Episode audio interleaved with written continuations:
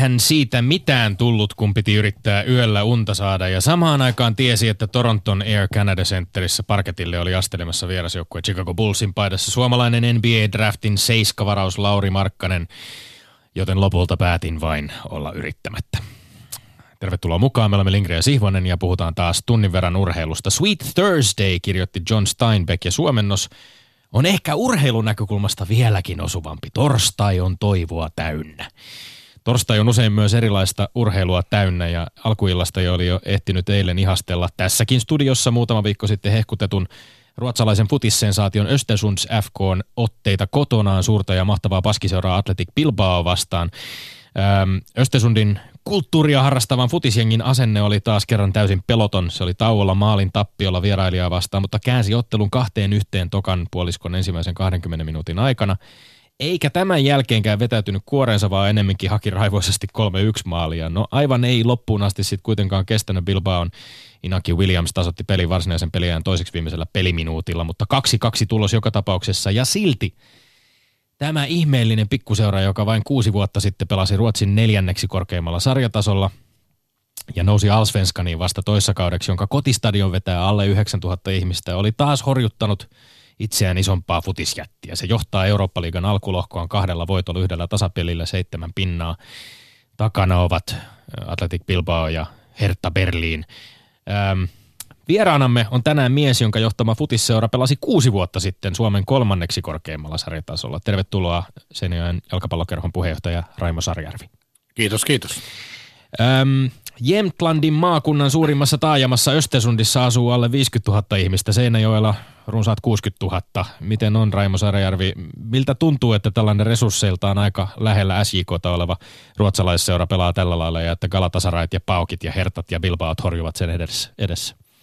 No onhan se huikeeta, huikeeta nähdä, että tollainenkin on mahdollista ja pieneltä paikkakunnalta pystytään tulemaan urheilullisella menestyksellä horjuttamaan iso, isoja, vahvaa ja pitkäaikaisia seuroja ja tietenkin se antaa uskoa vähän tähän tekemiseen, mitä me Suomessa tehdään ja tietysti erityisen hienoa, että skandinaavinen seura pärjää ja sitä me ehkä tarvitaan kaikki suomalaiset jalkapallojoukkueet.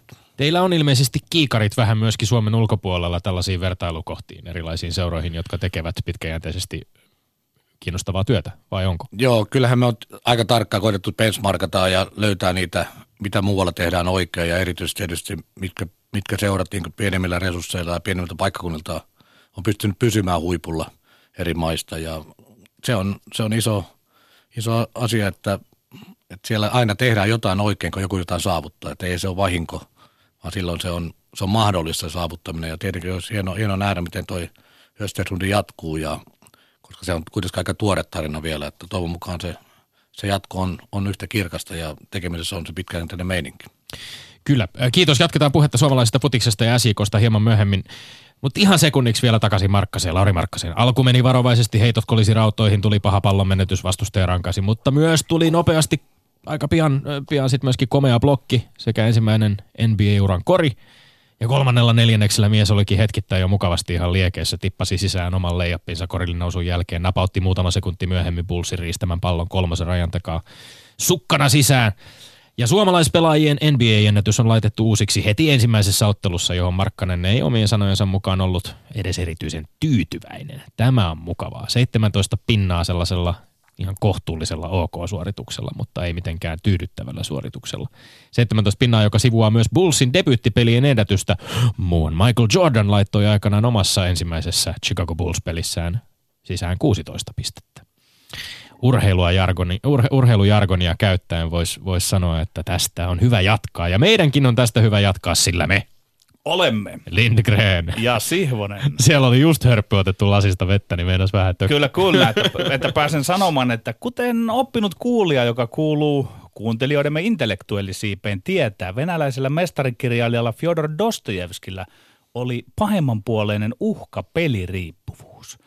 Emme voi ohittaa Dostojevskia tässä koskeellisen urheilupuheen ohjelmassamme, jos se kun tahdomme ymmärtää syvällisesti sitä, mitä on peli. Käsite peli eräistä psykologisista näkökulmista tarkaten.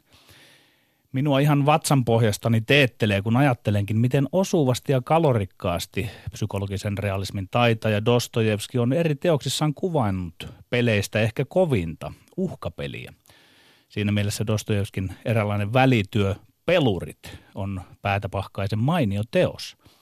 Pelureissaan Dostojevski tekee vissin eron pelaajan, joka on hänen sanassaan gentlemanni, ja pelaajan, joka on blebeji välille. Tästä päästään vaivatta arvioimaan Dostojevskiläisittäin urheilutoimittajia, pelaajia, etenkin urheilun faneja ja ylipäätään ihmisten suhdetta urheiluun. Gentlemannille Fyodor Mihailovits antaa tiukat ehdot, pitävän määritelmän. Siinä pelaaja pelaa, sitaatti, vain pelin, pelkän huvin vuoksi ainoastaan siksi, että saisi tarkkailla voiton tai häviön prosessia. Itse voitosta hän ei saa olla kiinnostunut.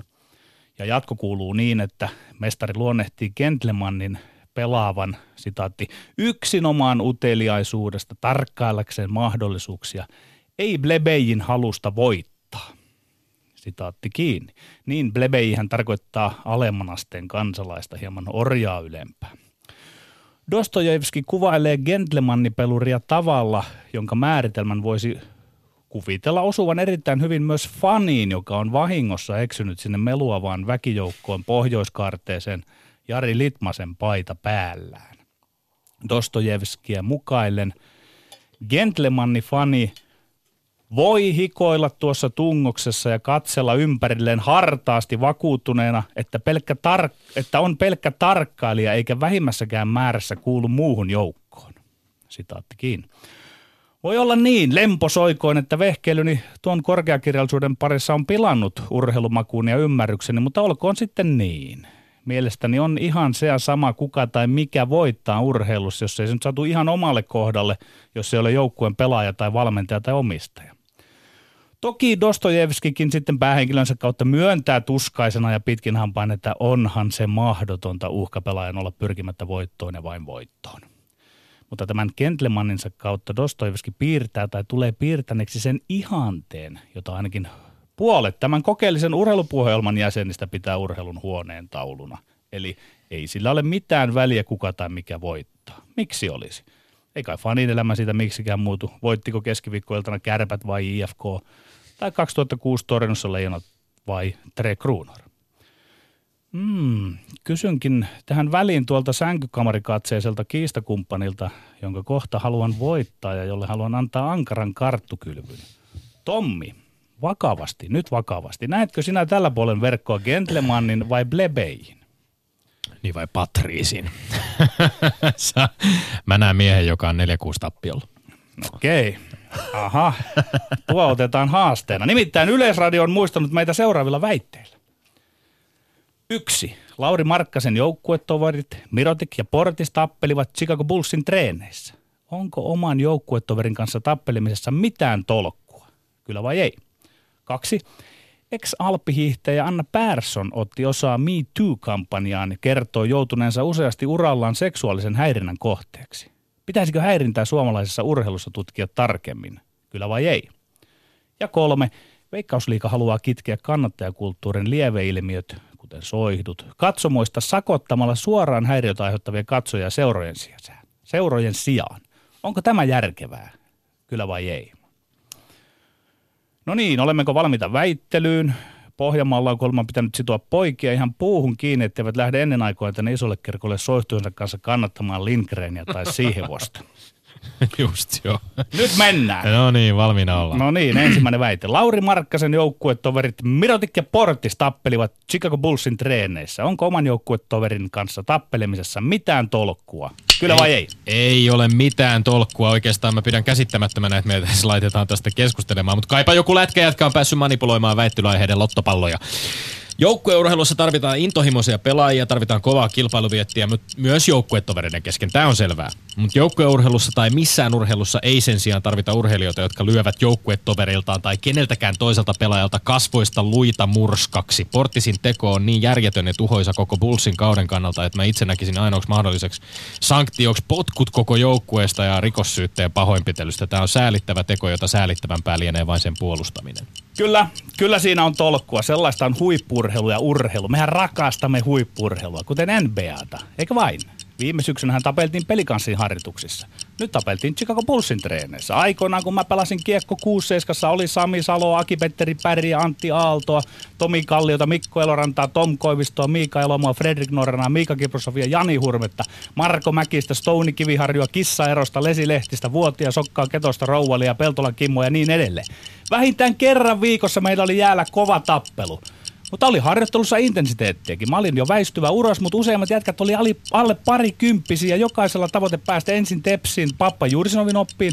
Pappa muuten katto pipo päässä melkein kaikki meidän treenit. Ja sitten Tepsin jälkeen tavoite NHL. Treenattiin, tapeltiin ja pelattiin. Ymmärrätkö? En ymmärrä mitään. Siis Portic iski turpaa joukkuekaveri. Kaverilta menee naamasta luita murskaksi, joutuu leikkaukseen. Huonommalla tuurilla, huonommalla tuurilla Nikola Mirotic olisi voinut vaikka kuolla Portisin tempusta. Tiedätkö, mitä nämä päähän kohdistuvat iskut voi aiheuttaa? Ja siis sä puhut, puolustelet tätä huippurheilusta puhuen tai huuruisilla veteraanikiekkoirijan jollain good old times muisteluilla somilta kaukaloajolta. Tässä ei ole mitään tolkkua. Tommi, Petteri. urheilusta ei voida vaan ottaa niitä rusinoita pullasta. Ei me voida, Ää, meidän pitää pää, katsoa pää. sieltä, niinku, me halutaan pinnalta nähdä laadukasta huippuurheilua, mutta siellä pinnan alla on silloin kovaa porina ja pöhinä. Siitä Täs, se syntyy se huippuurheilu. Tässä sun argumentoinnissa kuulostaa oikein siltä, että kaikuu siellä rivien välissä se, että miten iloinen oot, kun jossain tämmöisessä muussakin lajissa kuin lätkässä tämmöinen ei, ihan puhdasverinen ei, väkivalta en, roihahtaa. Ei, ei, mä en ole yhtään tyytyväinen, että näin tapahtuu, mutta mä oon realisti. Tommi, tätä on huippuurheilu, joka syntyy tunteista, rajusta kilpailusta. Tarkoittaa, että välillä hieman roiskuu. Mitä sanoi ESPNllä esimerkiksi Bulls-legenda Scottie Pippen sanoi, että kukaan ei voita tässä tilanteessa. Sekä Bobby Portis että Nikola Mirotic on tämän seurauksena usein useita viikkoja sivussa. Tähän on kuin tuhoisaa joukkueen dynamiikalle myöskin. Mitä tapahtuu, kun he palaavat sinne treeneihin? Kyllä, siinä joku voittaa. Markkanen siinä voittaa. Siis urhe, huippurheilun taustalla on aina jotain semmoisia tapahtumia, että, että joku vetää vihkoa, joku töpeksi tavalla tai toisella. Ja nyt Tommi Lindgren saa katsoa yöllä, kun Petteri, Lauri Markkanen pelaa. Petteri, minä en kannata mitään enkä ketään. Sihvonen on iloinen siitä, että, että Suomen Lauri Markkanen on voittanut niin, siitä, että, että väkivaltaisesti. No niin, niin, just. niin. Sinä olit oikeassa, että hän mahtuu viisikkoon, mutta et voinut tietää silloin, kun Tältä tästä kuulostaa epätoivo. Että... Ai ai, Anja Pärssoniin menemmekö Joo. seuraavaksi? Toinen väite. Ex-alppihiihtäjä Anja Persson otti osaa hashtag MeToo-kampanjaan ja kertoi joutuneensa useasti urallaan seksuaalisen häirinnän kohteeksi. Pitäisikö häirintää suomalaisessa urheilussa tutkia tarkemmin, kyllä vai ei? Kyllä, aivan ehdottomasti pitäisi suomalaisurheilussa tutkia tarkemmin häirintää ja koko urheiluyhteisön tulisi avoimesti ja äänekkäästi toimia sen ehkäisemiseksi. Kuuntelepa hetki. Olympiakomitean verkkosivuilla julkaistiin keväällä lupa välittää lupa puuttua 2017 opas häirintää vastaan. Ja muun muassa näillä saatesanoilla tytöttelyä, homottelua, seksuaalissävytteisiä vitsejä, alastonkuvia ja pornovideoita alaikäisille suihkutiloissa, tirkistelyä, hyväksikäyttöä ja jopa raiskauksia. Monenlainen vallankäyttö ja häirintä on pukukoppien suojissa mahdollista ja sitä tapahtuu. Alaikäiset urheilijat on erityisen haavoittuvassa asemassa ja monet tällaisia vuosikausia jatkuneet häirintätapaukset meiltä ja muualta, ne kertoo myös siitä, että urheilussa on usein tämmöinen hiljaisuuden kulttuuri, joka pitää kaikin keinoin murtaa. Ei, ei pitäisi tutkia. Ei urheilua pidä tutkia sen tarkemmin kuin mitään muutakaan elämän osa-aluetta. Minä voin tässä ja nyt tutkia ja hutkia julistaa tutkimustuloksen. Seksuaalista häirintää on urheilun piirissä jonkun verran, oikeastaan saman verran kuin muuallakin yhteiskunnassa. Jokainen tapaus on liikaa. Siinä se enää puuttuu se, että urheilun pitäisi tämäkin asia ikään kuin ottaa hoitaakseen Lindgreniläisittäin, näyttää mallia. Hei, sosiologinen fakta on, että ei urheilulla ole taipumusta oikeastaan kykyäkään johtaa yhteiskunnallisia trendejä. Urheilu seurailee niitä. Tämä MeToo-kampanja, se on hyvä, mä kannatan sitä. Se koskettaa meitä kaikkia kaikkialla, mutta ei nyt mennä asioiden edelle ja sanota, että tämä pitää urheilussa nyt tutkia. Eli urheilun toimijana Petteri Sihvonen on sitä mieltä, että ei meidän mitään esimerkkiä pidä näyttää, meidän pitää seurailla, kun aina muutenkin seurailemme. Ei, siis urheilu ei voi näyttää sellaista esimerkkiä, mikä olisi pitävä esimerkki. Ne rakenteet ei muutu siitä, että tulee joku julkisuudesta tuttu urheilija ja nostaa vaikka käden pystyyn, että joo, minua on häiritty. Rakenteet muuttuu, kun niitä muutetaan. Mä pidän hyvin outona myöskin tätä väitettä, että ei urheilu poikkea mitenkään muilta elämän osa-alueilta. Se on kohtuullisen erikoinen väite, kun huomioi paitsi vaikka nämä mainitsemani pukukopit, myös esimerkiksi sen, miten läheisessä fyysisessä kosketuksessa urheilussa monesti ollaan. Puhutaan sitten vaikka saman joukkueen pelaajista pelin aikana, puhutaan valmentajista tai hierojista. Okei. Ja onko tosiaan, onko tosiaan niin, että onko tos kuuntele, Jahas. onko tosiaan niin, että juniorivalmentajana monta vuotta työskenneltyäkään näe mitään erityislahtusta tässä niin kuin, siinä, että miten herkällä alueella liikutaan usein, varsinkin nuorten urheilijoiden kohdalla. Eli nyt alkaa selvitä, että sinä epäilet tässä urheilua enemmän Jotain. Kyllä, no juurihan Nämä niin on olympiako- olympiakomitean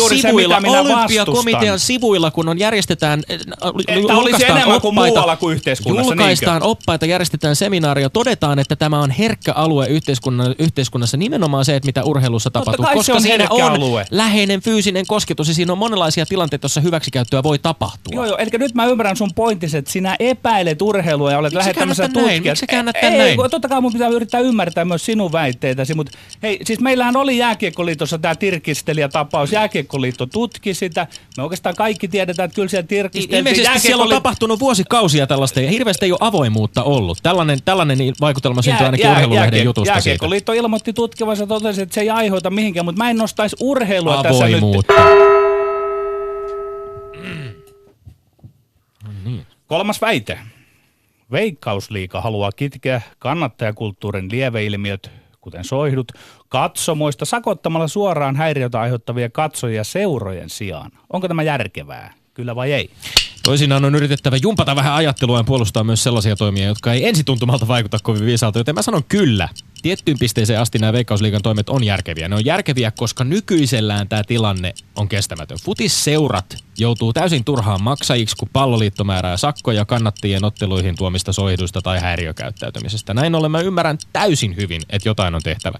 Sen sijaan mä en oikein tiedä, että miksei entistä tehokkaammin esimerkiksi keskityttäisiin vaan siihen, että yksittäiset tekijät löydetään ja heitä sanktioidaan ihan siviilioikeuden kautta, jos lakeja rikotaan tai ilkivaltaa tapahtuu. Esimerkiksi pyrkimys on siis hyvä ja järkevä, mutta käytännön toteutus vähän epäilyttää tämän sopimuksen puitteissa. Ei, ei ole järkevää. Mä teen retorisen kysymyksen. Onko kannattajakulttuuria niin, että katsomossa majailee yksittäisiä ihmisiä ja yksittäisiä tapauksia, jotka ovat uhaksi ottelutapahtumille? Kyllä, kyllä on. Mutta, iso mutta, ne yksittäiset uhkatapaukset sikiää vain ja ainoastaan sitä pöllöpäisestä porukkahengestä ja sen suojista, jossa se tyhmyys tiivistyy.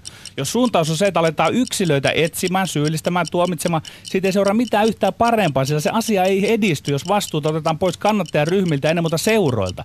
Näitä liemeilmiöitä ei mun mielestä voi kytkeä vain muuta kuin, jos vastuu on jollain kollektiivilla. Mä pelkään pahoin, että meno vain päinvastoin ylty, jos mennään tähän yksilön vastuun lisäämiseen. No mikä se kollektiivi on sitten? Pitääkö nykyisellään toimia niin ihan samalla tavalla kuin tähänkin asti on toiminut, että palloliitto sakottaa seuroja kerta toisensa jälkeen, kun sääntöjä rikotaan? Siis mu- mun mielestä se, että seurojen pitää todella voimakkaasti pelaajien suulla, valmentajien suulla, omistajien suulla irti sanoutua siitä ilmoittaa, että tänne ei olla tervetulleita. Ikään kuin tehdä se riittävä pesäeuro näihin hulikaneihin ja kann- ottaa mukaan vaan niitä aitoja kannattajia siihen. Mun mielestä siinä vähän nyt flirttailtu sit jossain Lahdessa, että, että, että se seura ikään kuin tavallaan tulee hyväksyneeksi, että, että riehukaa. Vaan se irtiotto pitää tehdä siinä kohtaa ja ennalta ja kollektiivina. No kiinnostavaa kuulla, mitä mieltä seuraajohtaja on tästä, kun päästään tuomarointiin. Mutta mun Älä, mielestä on, älä, mun älä mielestä on, vetoa mä, nyt. en mä vetoa mitään, mä totesin faktan.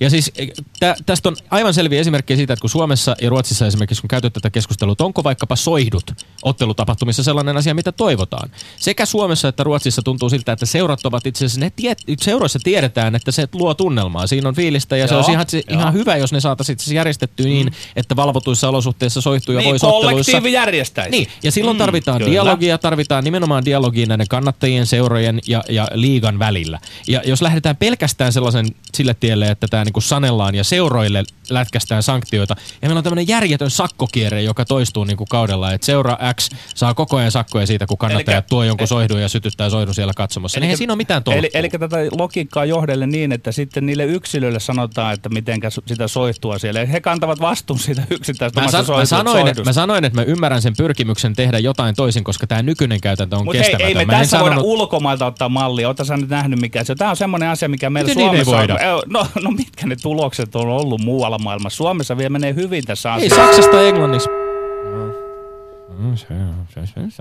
No niin, siinähän ne oli kaikki kolme. Ja sitten on aika siirtyä tuomarointiin.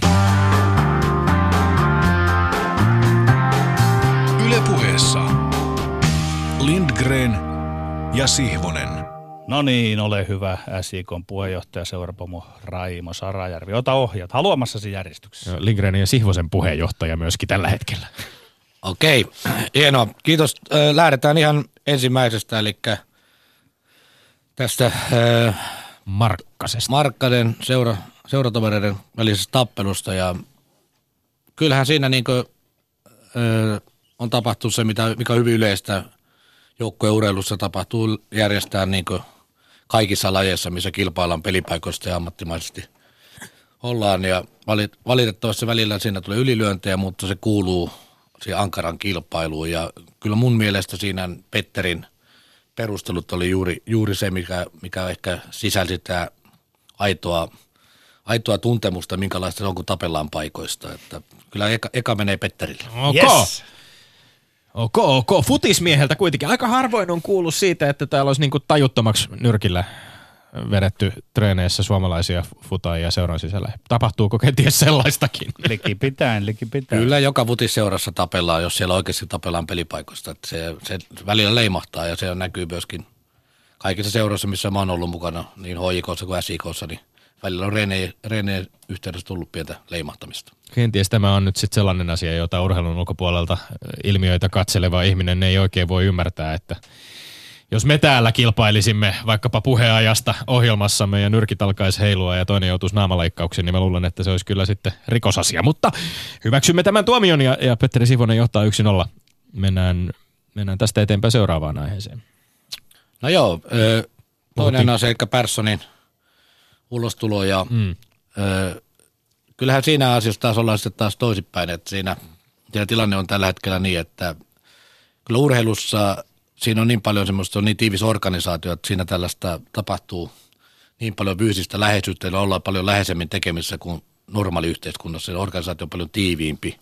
Siinä matkustetaan, ollaan yötä ja ollaan, ollaan leireillä ja ollaan, ollaan elimatkoilla ja ollaan milloin missäkin, niin kyllä siinä se menee Tommille, että Tommi perusteli sen hyvin ja se on, joudutaan olemaan niin ehkä enemmän esikuvana siinä kuin seuraajana ja mun oli hyvin perusteltu tilanne tasottuu. Tässä on ollut öö, puhetta nyt tämän viikon aikana tämän, tämän MeToo-kampanjan tiimoilta monessakin suhteessa seksuaalisesta häirinnästä, seksuaalisesta ahdistelusta ja, ja, ja varmasti Petrin kanssa molemmat allekirjoitetaan se, että urheilu, urheilu, urheilun maailma ei missään nimessä ainakaan poikkea siinä, että etteikö sellaista ilmenisi. Ja, ja voi olla, että ehkä juuri tämä tämmöinen – korostettu avoimuus olisi nyt se, missä, missä sitten voitaisiin ottaa sitä vähän niin kuin viestikapulaa käteen myöskin urheilun, urheilun puolella ja, ja tuoda esiin semmoista niin kuin vähän ylikorostettuakin avoim, avoimuutta ja sitoutumista. Tässä on ollut, esimerkiksi Ratsastajaliitto on ilmeisesti niin kuin viimeisen parin vuoden aikana tehnyt aika aktiivisesti työtä tässä ja, ja olympiakomitea, kuten sanoin, niin on, on, on julkaissut erilaisia ö, ohjeita myöskin urheiluseuroille ja, ja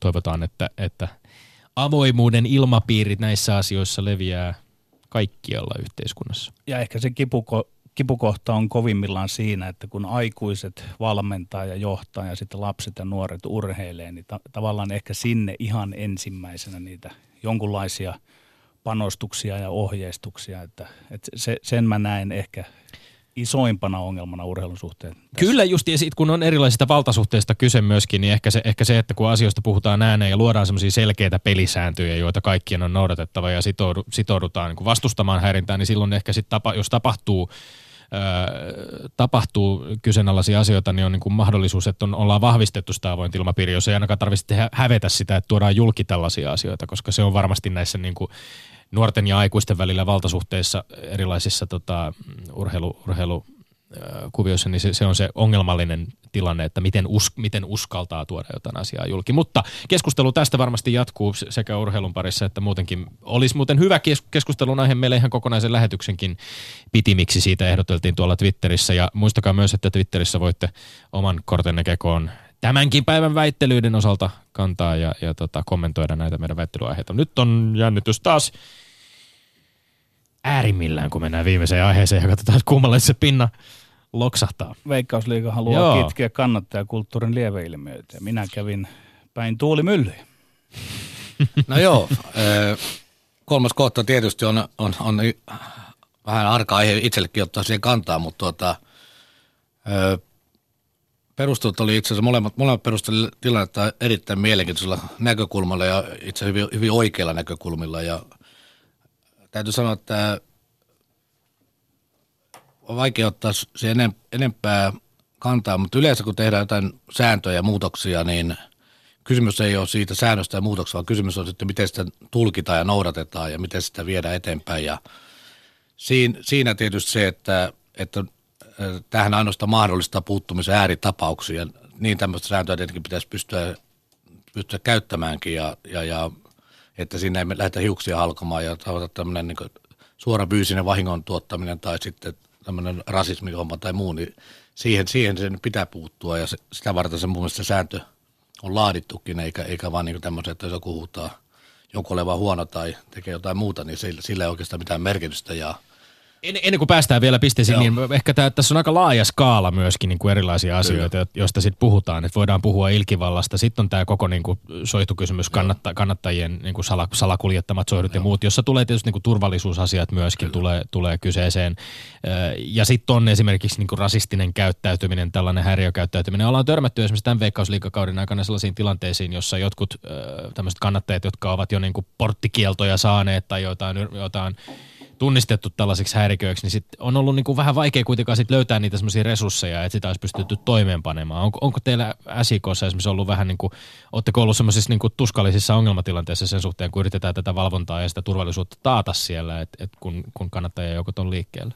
No sanotaan, että meillä on, meillä on stadionilla on semmoinen kamerajärjestelmä, jossa me periaatteessa nähdään nenäkarvakki siltä, kuka sen pommi heittää. Että, että sen, sen pohjalta meillä on niin mahdollisuus siihen puuttua ja, ja, ja se materiaali pystytään luovuttamaan viranomaisen tarpeen vaatiessa, mutta se, että tämän, tämän käytössä tulkinnassa, niin mun mielestä niin kuin, kyllä se aika kova kynnys pitäisi olla, että seurat on niin kuin jotain kannattajia sakottamassa ja, ja, ja ollaan, niin kuin, ollaan herkällä alueella, ja, koska ei meillä kannattajista, niitä ei liikaa ole valitettavasti Suomessa suuressa vieläkään. Ja sen takia se kannattajakulttuuri ja sen kehittyminen, niin, niin tämän pitäisi antaa oikeastaan – puitteet vaan lääritapauksille, jossa oikeasti tapahtuu jotain vakavampaa. Ja toivon mukaan se tämä, tämä, tämä joukko voima ohjaa fiksuun suuntaan. Ja niin kuin sen esimerkiksi rasismin huuteen kohdalla se on ohjautunut jo, että ne on jäänyt pois kyllä katsomoista, suomalaisista katsomoista, että siitä ollaan niin erittäin tyytyväisiä. Ja toivon mukaan myöskin muussa tulee, mutta – mutta, Tähän... mutta sopimusasia tuli nyt vielä, vielä pidetään mm. jännityksellä. Tämä sopimusasia tuli Veikkausliikan puolelta. Miten Raimo Sarajärvi, ovatko Veikkausliikan seurat, onko tätä keskustelua käyty nyt sitten Veikkausliikan kanssa, että mit, miten tässä kannattaisi toimia, koska tästä uutisoitiin tällä viikolla, Joo, että, kyllä, että niin Veikkausliikan linjaus. Joo, kyllä tämä on niin Veikkausliikan hallituksessa käsitelty asia ja Veikkausliikan seurat oli yksimielisiä, että tämmöinen sääntö otetaan ja tämä on ollut tietenkin myöskin viranomaisten toive, on, on sitten tarvittaessa mahdollisuus ääritapauksissa puuttua, mutta kysymys on nyt niin ääritapauksista eikä, eikä mistään päivittäisestä – kannattajakulttuurista ja, ja, ja ehkä tämmöinen uutisointi ja se keskustelu siitä pitäisi ohjautua aika äkkiä oikeille linjoillekin myöskin, että, että ei, ei me ainakaan niin olla ensimmäisenä sakottamassa, mutta sitten jos joku, joku tavallaan polttaa meidän stadionin päädyn, niin kyllä me mielellään joku lasku sitä jollekin suuntaan lähetettäisiin. Että onko sinulla Raimo Sarajärvi siihen käsitystä, että mitenkä tästä asiasta nyt ikään kuin informoidaan julkisuudessa ja jos ajatellaan ihan yksittäistä katsojaa, joka meni viime kaudella otteluun ja menee nyt, nyt otteluun sitten uusien sääntöjen puitteissa, niin missä hän niin kuin juridisesti tai hän saa pitävästi tietää siitä, että nyt tämä käytäntö on muuttunut. Onko tämä tämmöinen ylösluontoinen ilmoitus, onko jonkunlainen yleissopimus, millä voidaan informoida? No joo, sanotaan, että me lähdetään tietenkin siitä, että jos joku tulee Seinäjoelle ja haluaa meidän kotiottelussa häiriköidä, niin siellä on semmoinen järkkäri vastassa, että mä luulen, että se ei halua painia ensi sen saman kanssa, että sitten se painii jonkun toisen kanssa, mutta tota, niin, että siinä ei kauan tennarit maahan ota, kun seinän painimiehet ottaa kiinni. Niin. Mut se, sen voi Pohojalainen sanoa, lähestymistapa asia. Mutta se jut, juttu on tietysti se, että eikä me siitä sakkoja lähetellä eikä pyydellä anteeksi, mutta toivotaan, että ei toisekaan suuntaan tule pyyntöjä. Mutta tilanne on tietysti se, että pitäisi mennä niin laajan järjestyksen mukaan ja pystyä takaamaan se turvallisuus lapsiperheille ja muille, jotka tulee vatsi, että ei ole sellainen tunne, että pelätään. Ja tää, tällä haetaan vaan sitä keinoa tarttua ääritilanteisiin ja, ja nyt, nythän se käytäntö sitten näyttää, että ei lähdetä tulkitsemaan liian ahtaasti ja se on, sen käyttö on niin tärkein asia. Miten, miten tulkitaan? No, mutta ahtaasti tai laveasti nyt pitää tulkita tämä meidän väittely jollain tavalla ja jakaa piste jompaan kumpaan nurkkaan. Kuinka tässä käy, Raimo Sarjärvi? No, mä antaisin tästä pisteen Petterille. Oi! Yes! Koska hän, yes. hän, hän toi esille tämän pointit vahvasti, että miten tämä tulkitaan ja Tommi, Tommi kyllä kävisi meidän kaikki liikaseuran hallituksen puolesta puhumaan tämä asia, että, että se, se toimii hyvin. Mutta, Niukasti minulle, joo, yes. Mutta tämä oli, tämä oli vaikea, vaikea valita. Joo, joo. 6-5 kokonaistilanne. Hyvä näin, tilanne tasoittuu. Tilanne tasoittuu. Kiitos ansiokkaasta tuomaroinnista, herra puheenjohtaja. Kiitos, Yle kiitos. puheessa Lindgren ja Sihvonen. No niin, äh, käydään itse asiaan. Äh, Raimo Sarjärvi, kun Mika Lehkosuva istui kauden 2016 jälkeen tässä studiossa, niin kysyin häneltä, että miten on mahdollista, että melkein 800 000 euroa kovemmalla pelaajabudjetilla varustettu HJK saattoi jäädä Veikkausliigan mestaruuden voittaneen IFK Mariehamnin taakse. No nyt, kun kauden 2017 Veikkausliiga on jäljellä kaksi kierrosta, liigan toiseksi suurimmalla pelaajabudjetilla 926 000 euroa varustettu Seinäjoen jalkapallokerho. Majailee sarjataulukossa kuudentena, kolme pinnaa edellä olevia Lahtea ja Marjahaminaa perässä ja aika tiukka paikka on yrittää enää kairata sieltä europeli, europelipaikkaa. Se on toki vielä mahdollista. Mutta Raimo Sarjärvi, miten, miten vastaat samaan kysymykseen? Kuinka on mahdollista, että edellä on neljä joukkuetta, joiden pelaajabudjetit on huomattavasti pienempiä, vähän yli tai jopa alle puolet SJK-budjetista? No se on hyvin mahdollista, että se on niin tietysti valitettavasti että urheilussa ei, ei kaikki mene niin suoraan rahamittarilla, mutta se, että jälkiviisana voi niin todeta, että me on tehty samat virheet kuin kun HJK teki kausille 2015-2016, me tehtiin myöskin 2016 ja 2017 kausille samat virheet, eli meidän joukkue ei ollut valmis ajoissa ja, ja, ja pelaajia tulee ja joskus se onnistuu, se viime hetken kokoaminen ja joskus se ei onnistu. Viime kaudella me onnistuttiin kesällä sama neljä hyvää vahvistusta ja oltiin siihen kestä kokea siellä seitsemän ja sitten noustiin. Lopulta pelattiin mestaruudesta vielä viimeisellä kierroksella ja voitettiin kuppi, mutta se, silloin se uhkapeli onnistui ja nyt se ei onnistunut ja näin se menee. Ja Hoikolla oli sama tilanne, kaksi edestä kautta. Hoikolla ei joukko ollut valmiina joulukuussa eikä tammikuussakaan ja sitten, sitten tavallaan heilläkin oli vaikeampaa ja nyt, nyt heillä taas oli tämän kauden ylivoimainen joukko, niin oli valmis joulukuussa ja vakuuttava jälkeen ja täytyy ottaa opiksi kaikkea meidän seuraan tästä. Joukkueen kokoamisesta ja, ja pelaajamateriaalista oli paljon myöskin puhut, puhetta, kun ö, ö, tällä kaudella ö, ensimmäiset potkut, jotka päävalmentajalle ne annoit, eli Simo, Simo Valakarille, niin silloin puhuttiin aika paljon myöskin siitä. Valakari oli arvostellut sitä, että, että minkälaista, minkälaisia pelaajia oli käytössä. Kenelle se vastuu nyt sitten lankeaa siitä, että, että se joukkue saadaan ajoissa koottua ja että löydetään ne oikeanlaiset pelaajat? Onko, se, onko siinä vastuuta sekä, sekä seuran johtohenkilöillä mm, että sitten myöskin päävalmentajalla itsellään?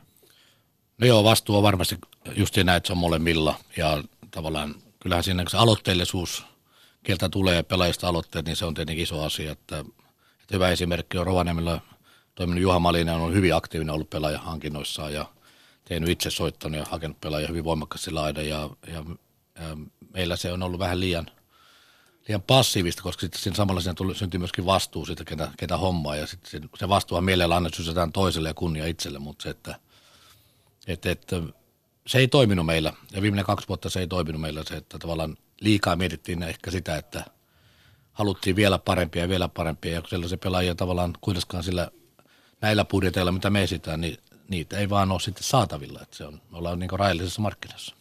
Miten sinä Raimo Sarajärvi suhtaudut seurajohtajana urheilun fundamentaaliin asiaan, voittoihin ja tappioihin? Kerro ihan konkreettisesti siitä, miten reagoit tunnepuolella, miten sen jälkeen – ajattelusi puolella. Nimittäin mun arvion mukaan ne sudenkuopet, joihin niin sanotut miehet Nokialta, jotka ovat tulleet mukaan liike-elämästä urheilun puolelle, eivät ole oppineet käsittelemään tätä voittoja ja tappioita. Sinulla on kuitenkin itsellesi tämmöinen pelaajan tausta.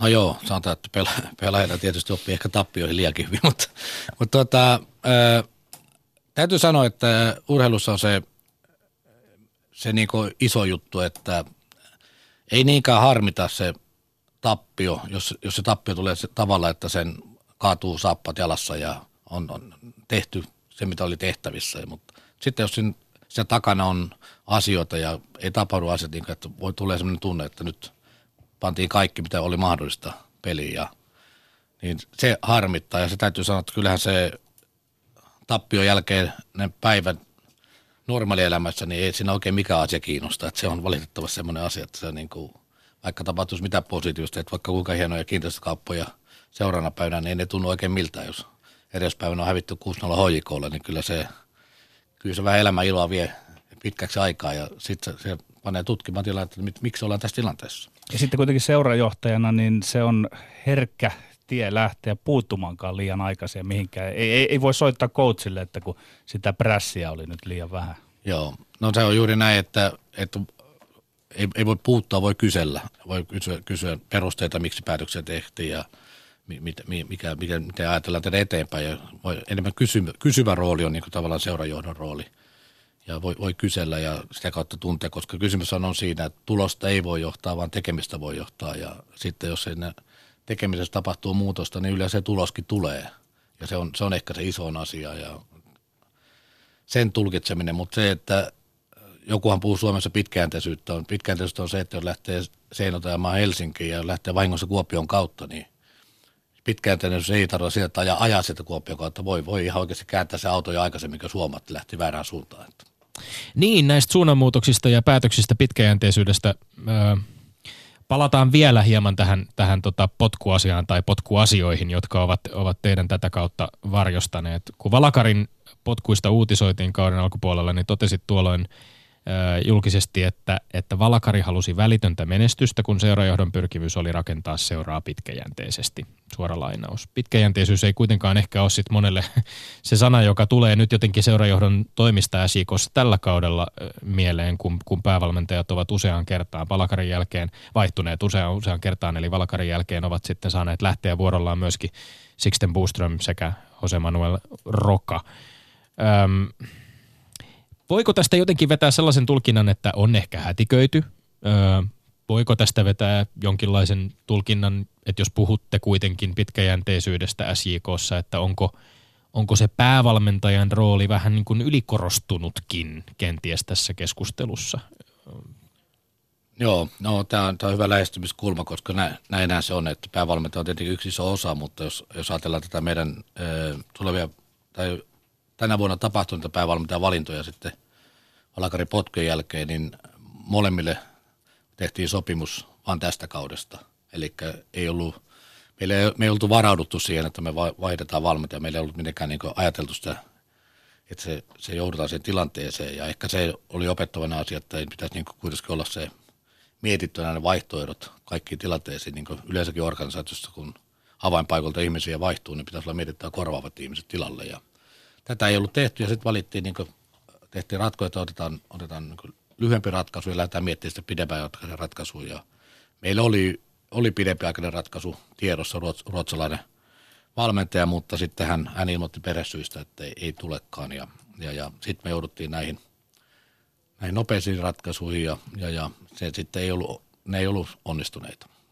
Minua kiinnostaa nämä potkujen anatomia, no niin kuin yleisellä tasolla ja sitten kuitenkin, mitä sinä Raimo Sarajärvi ajattelet, minkälaiset seikat tavallaan sitten lähtee sen kamelin selän katkaisemaan? Mistä, mitä viestejä sinä tulkitset sen suuntaisesti? Nyt ei ole muuta tehtävissä, eli ei kannata ajaa nyt sieltä Kuopion kautta sinne.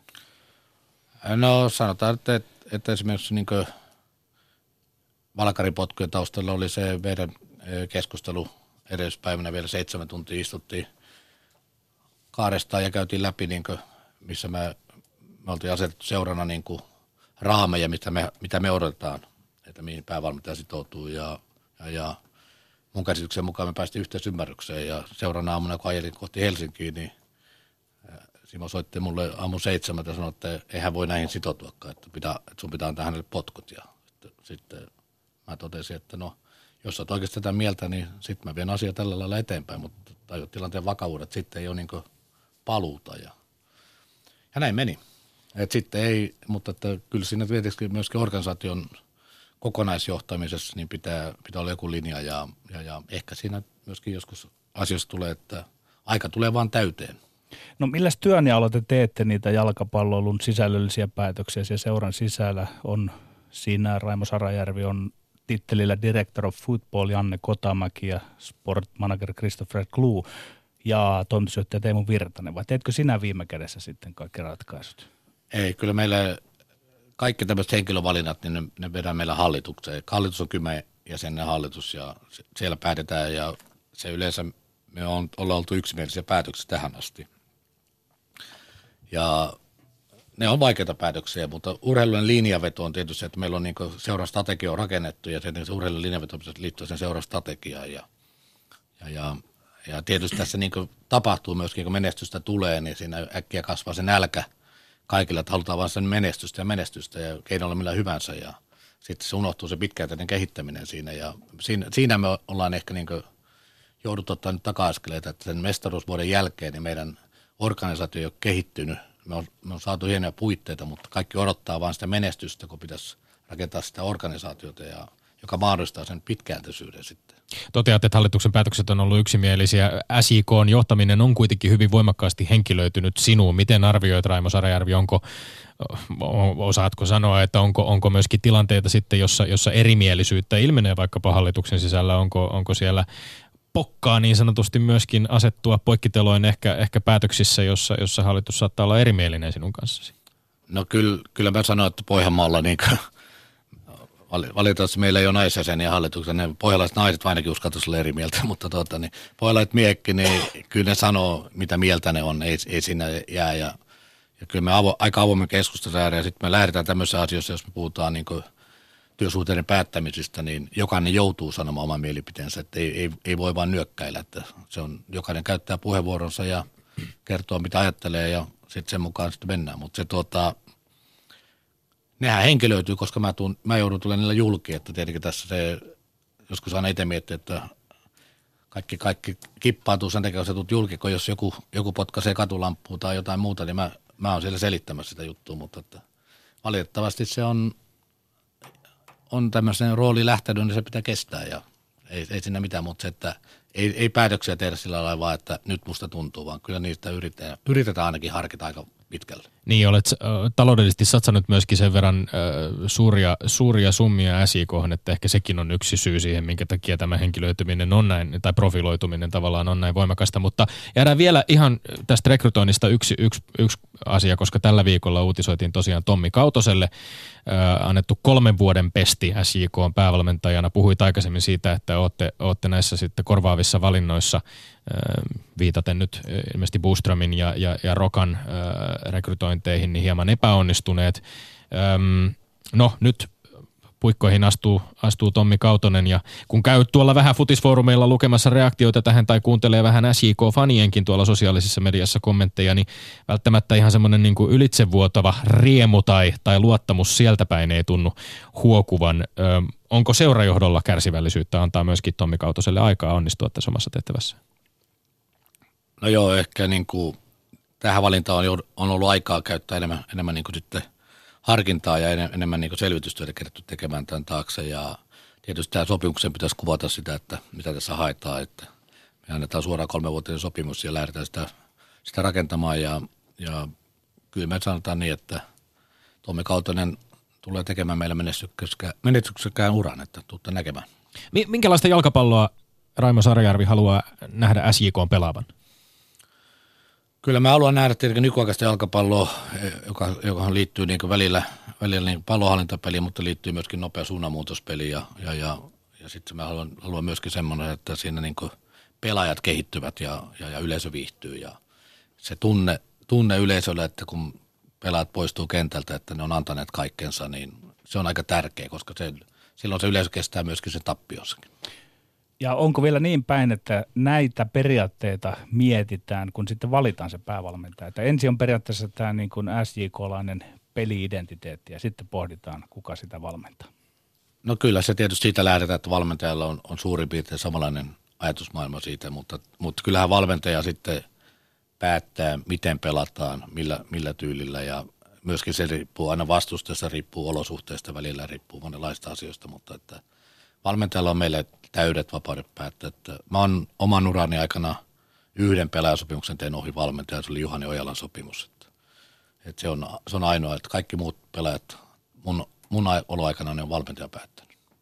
Yle puheessa Lindgren ja Sihvonen. Seinäjoen jalkapallokerhon SJK pääomistaja ja puheenjohtaja Raimo Sadajärvi. Palataan vuoteen 2009. Silloin alkoi tapahtua hyviä asioita seinäjokelaisessa ja pohjanmaalaisessa jalkapalloilussa. Lähdit silloin mukaan, otit seuran haltuusi. Miksi, mitä ajattelit tuolloin ja mitkä olivat motiivisia tavoitteesi? No joo, ensinnäkään mä en ottu seuraa haltuun, niin vaan lupasin lähteä keulakuvaksi, kun sain sitoutua näin porukan mukaan. Ja 2008 mä rakensin Seinäjoen jalkapallon nuorille niin Vosport Arena ja ajattelin, että se on mun lahja. Lahja Seinäjoen jalkapallolle ja, ja sitten enempää mun ei tarvitse siihen aikaani käyttää eikä varojani, mutta tuota, sitten 2009 loppuvuodesta mua pyydettiin uudelleen SIK puheenjohtajaksi, mikä oli pyydetty kaksi vuotta aikaisemmin, se perustettiin ja mä lähdin sillä erolla, että sitten lähdetään tekemään jotain uutta ja, ja, ja sain, sain hienosti porukan mukaan ja sitotun, sitoinen porukka. Ja sitten sen jälkeen tekemään ja tehtiin strategiaa ja tehtiin niin tapoja toimia ja alettiin johtamaan sitä toimintaa eikä toivomaan tuloksia. Ja se ehkä iso juttu on se, että niin Suomessa jalkapallossa aina kysellään, että mitä teit väärin ja mitä et. Ja kyllä se keskimäärin on kuitenkin niin, että et tee tarpeeksi. Se on ehkä niin parhaiten kuvaa tätä suomalaisen jalkapallon tilaa, että, että virheitä voi tehdä, mutta pitää vaan tehdä enemmän. Oliko alusta alkaen tarkoitus tehdä todella tavoitteellisesti? Onko nyt tapahtunut suurin piirtein strategian, alkuperäisen strategian mukaisia asioita? Kyllä me ollaan aika tarkalleen menty strategian mukaan. Itse vaan vähän nopeammin tapahtui ja se, se nopeus ehkä toi sen, tavallaan sen, sen tämän taantumaan ja tämmöisen, että vähän niin kuin sokastuttiin siihen, että kaikki tapahtui liian helposti ja, ja, ja silloin kun organisaatio saavuttaa sen, sen tuloksensa liian, liian nopeasti, niin silloin aina vaara on sokaistua. Ja sitten tietenkin ehkä tämmöinen niin kuin pulskistuminen vähän siihen, että kun saatiin stadion ja saatiin mestaruus ja saatiin kaikkea, niin kaikki odottivat, että se homma toimii itsestään. Ja näinhän se ei ole. Ja silloin yleensä sitten tulee se vähän kovempi pysähdys ja sitten sen jälkeen niin aletaan, aletaan rakentaa uudelleen. Ja tämä on ollut meille op, op, oppimisen vuosi. Niin muistan aika, aika selkeästi itse kuitenkin jonkun verran – tiiviimmällä katseella jo siinä vaiheessa suomalaista jalkapalloa ja liigajalkapalloa seuranneena, niin vähän silleen niin kuin silmät rävähti auki, kun muistan telkkarista katteeni, kattelleeni liigakapin voittoa 2014, että mikäs tämä joukkue nyt on, että sieltä ollaan noustu veikkausliigaa ja kauden alla voitetaan liigakap. Tätä seurasi sitten hopeaa Veikkausliigassa 2014, kultaa Veikkausliigassa 2015, Suomen kapin voitto 2016, Mestarien liigan, Eurooppa-liigan karsintapelejä. Joukkue, joka niinkin vähän aikaa sitten kuin 2000 13 pelasi vielä alemmalla sarjatasolla ykkösessä. Öm, totesit, että on, on, onko nimenomaan niin tämä pelillinen tai tämän, tämän niin kuin palkintokaappiin saadut pystit, se menestys, joka on niin kuin sillä puolella tullut, onko se, se aiheuttanut sellaista sokaistumista, että on voitettu liian lyhyessä ajassa liikaa? Viittasitko tähän? No joo, sanotaan, että se on tehnyt sen just ennen tilanteen, että se, se hetkellinen voittaminen on noussut ehkä korostunut ja tavallaan se tekemisen, tekemisen niin johtaminen on, on sitten vähän niin kuin rappeutunut siinä, että ollaan ajateltu, että se tär, koska voittaa pystyy monella tavalla. Ja alkuperäinen idea oli kuitenkin tehdä se kestävällä rakentamisella, eikä niin hankkimalla muutamia yksittäisiä pelaajia. Ja, ja, ja 2016 me tehtiin se vielä se nousu sillä, että me hankittiin kesällä neljä hyvää pelaajaa, jotka tuli suoraan avaukseen kaikki ja noustiin sieltä seitsemän, sitten pelattiin jopa mestaruudesta viimeisellä kierroksella ja otettiin kuppia se antoi liian helposti tuntea, että on ratkaistavissa aina tämmöisellä pikaliimallakin, mutta se, että se ei vie sitä organisaatiota eteenpäin ja nyt, nyt on, palataan sinne back to roots ja aletaan tekemään sitä, sitä toimintaa next levelille ja toivon mukaan niin onnistutaan siinä. Puhuit vähän tässä ennen lähetystä siitä, että niinku ku, ku, mustakultaisissa paidoissa vedettiin siellä kakkosessa menemään, niin, niin kuitenkin sellainen jonkinlainen aika – aika niin kuin ehkä, miten se nyt sanoisi, siinä identiteettiä rakennettiin kuitenkin sen voittamisen suuntaan ja sellaisen niin kuin näyttämisen suuntaan, eikö näin? No joo, me on seuran identiteetti on tietenkin rakennettu sillä lailla, että muista mulla on monta kertaa naurettukin sille mediassa ja vähän pilkattukin, mikä on tietenkin antanut lisää voimaa, se, että me kerrottiin aina, että me lähdetään pelaamaan sarjan voitosta, aivan sama mitä sarjaa me pelataan ja, ja muista, muistan kyllä monta, monta kommenttia on siinä mediassa saanut pilkkaakin, mutta se oli se ideologia tietenkin, kun oltiin kakkosessa ja pantiin mustakultaiset paidat päälle ja – pelattiin Vihtavuoren Pamosta vastaan ja yksi yksi kotona, niin kyllähän siinä niin tietenkin joutui vähän niin seurajohtajana miettimään, että onkohan tämä ollut oikea tie, mikä valittiin, mutta, mutta se, on, se on se tie, joka tavallaan niin piiskas meitä sen tekemisessä eteenpäin ja haluttiin tehdä se niin kuin, ja tietenkin se oli myöskin brändi. Ja brändi on rakennut sen mukaan, että me tullaan, meitä, meitä me, niin kuin, me ei edetä kylmäksi, meitä joko vihataan tai rakastetaan, mutta meillä on se, joka, joka on se seura, joka vaan kävi, ei kukaan edes muista, mikä se oli. Että, ja se on, se on tapa myöskin herättää intohimoa ja kiinnostusta ja se on näkyy meidän niin sponsoririntamalla, näkyy meidän kannattajarintamalla ja se on ideologia, mitä mä toivon, että muutkin tekee. No puhutaan tuota, käytät, kun käytät termejä pitkäjänteinen ja kestävä perusta, niin puhutaan hiukan taloudesta. Mitkä ovat ne kulmakivet, että millä tavalla olet tai olette rakentaneet tämän siten, että – että myös se talous kestää sen pitkäjänteisyyden ja että sillä on sietokykyä yli yksittäisten kausien? No sanotaan, että seura on, seura on tällä hetkellä kokonaisorganisaatio, joka työllistää noin 55 ihmistä ympäri vuoden ja ollaan kohtu iso työllistäjä ja, ja, ja myöskin sitä kautta niin yhteiskunnan merkitys on kasvanut. Meillä on seuralla oma, oma jalkapallohalli, Vosport Arena seuralla on, tai seura mukana yhteisössä, joka omistaa sitten oma stadionin. Sitten meillä on seura omistaa asuntomaisuutta, jossa asuu pelaajia meillä ja, ja seuralla on noin 15 asuntoomistuksessa ja sitten meillä on liiketoimintaa seuran ympärillä ja, ja, ja seurakonserni on tarkoitettu rakentaa semmoiseksi, että, että, että yksittäinen vuosi ei aiheuttaisi sitä, että me joudutaan sanomaan kokkia irti tai fysioa irti tai jotain muuta, vaan että me pystyttäisiin menemään seuraavan läpi, mutta taseeseen kertyy koko omaisuutta, joka sitten mahdollistaa sen, että se toimii, mutta se, että kyllä tämmöinen, tämmöisen rakentaminen Suomessa, niin kyllä se, niin kuin, kyllä se voimia kuluttavaa on ja vähän niin kuin resurssekin kuluttavaa, että siinä niin kuin se vaatii sen sitoutuneen porukan taakse. Ja, ja, ja, mutta se, että jos me tässä onnistutaan menemään vielä sanotaan 5-7 vuotta eteenpäin, niin ollaan kyllä ihan skandinaavisestikin niin aika vahva seura, uskallan sanoa niin. 2015 pohjalaisessa, pohjalaisessa totesit vielä, että, että laitat omasta pussista Säsikon toimintaa vuosittain edelleen kuusi, kuusinumeroisen summan rahaa, mutta sitten Hesarissa vuotta myöhemmin totesit, että suunta on jo vähän niin kuin muuttunut. Ei ole vaste, se ei ole vastikkeetonta rahaa enää, omat pääomat, jotka sinne on tarvinnut sijoittaa on sijoitettu ja totesit, että, että, että kyseessä on ihan, ihan terve yritys sinun kaltaisiasi tällaisia, niin kuin voisiko jollain lailla ajatella Suomi, Suomi-futiksen mesenaatteja on kuitenkin, äh, sinun kaltaisiin mesenaatteihin tavallaan on, on seurat profiloitunut voimakkaasti mm, omalla esimerkillä tietysti SIKssa tai vaikkapa Kupsin, Kupsin kohdalla vaikka Ari Lahden kaltaisen äh, ihmisen on, niin on, on hyvin voimakkaasti tämä Suomi-futiksen jonkinlainen uusi resurssien nousu on rakennettu uusia stadioneita, puitteet on, on kehittynyt ja selkeästi tehdään työtä vähän uudella kunnianhimoisemmalla tasalla, ta, tavalla. Onko, on onko se missään mielessä niin kuin vaarallinen tie, että ollaan näin tiiviisti sidoksissa, sanotaan nyt ihan suoraan yksittäisiin miljonääreihin, jotka, jotka uskaltavat lähteä sijoittamaan Suomifutikseen, joka ei kuitenkaan ole mitään kovinkaan tuottoisaa bisnestä?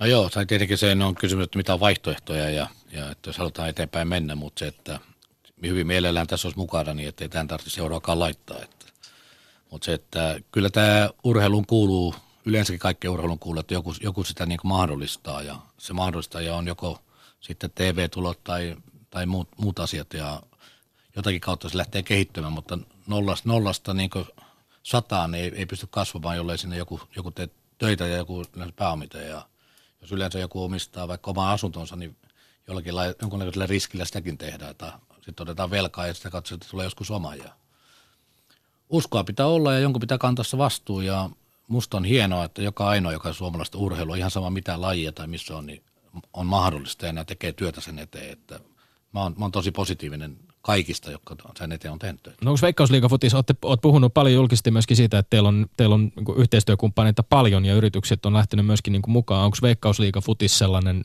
seksikäs houkutteleva tuote, joka myöskin, johon yritykset on niin kiinnostuneet lähteä mukaan?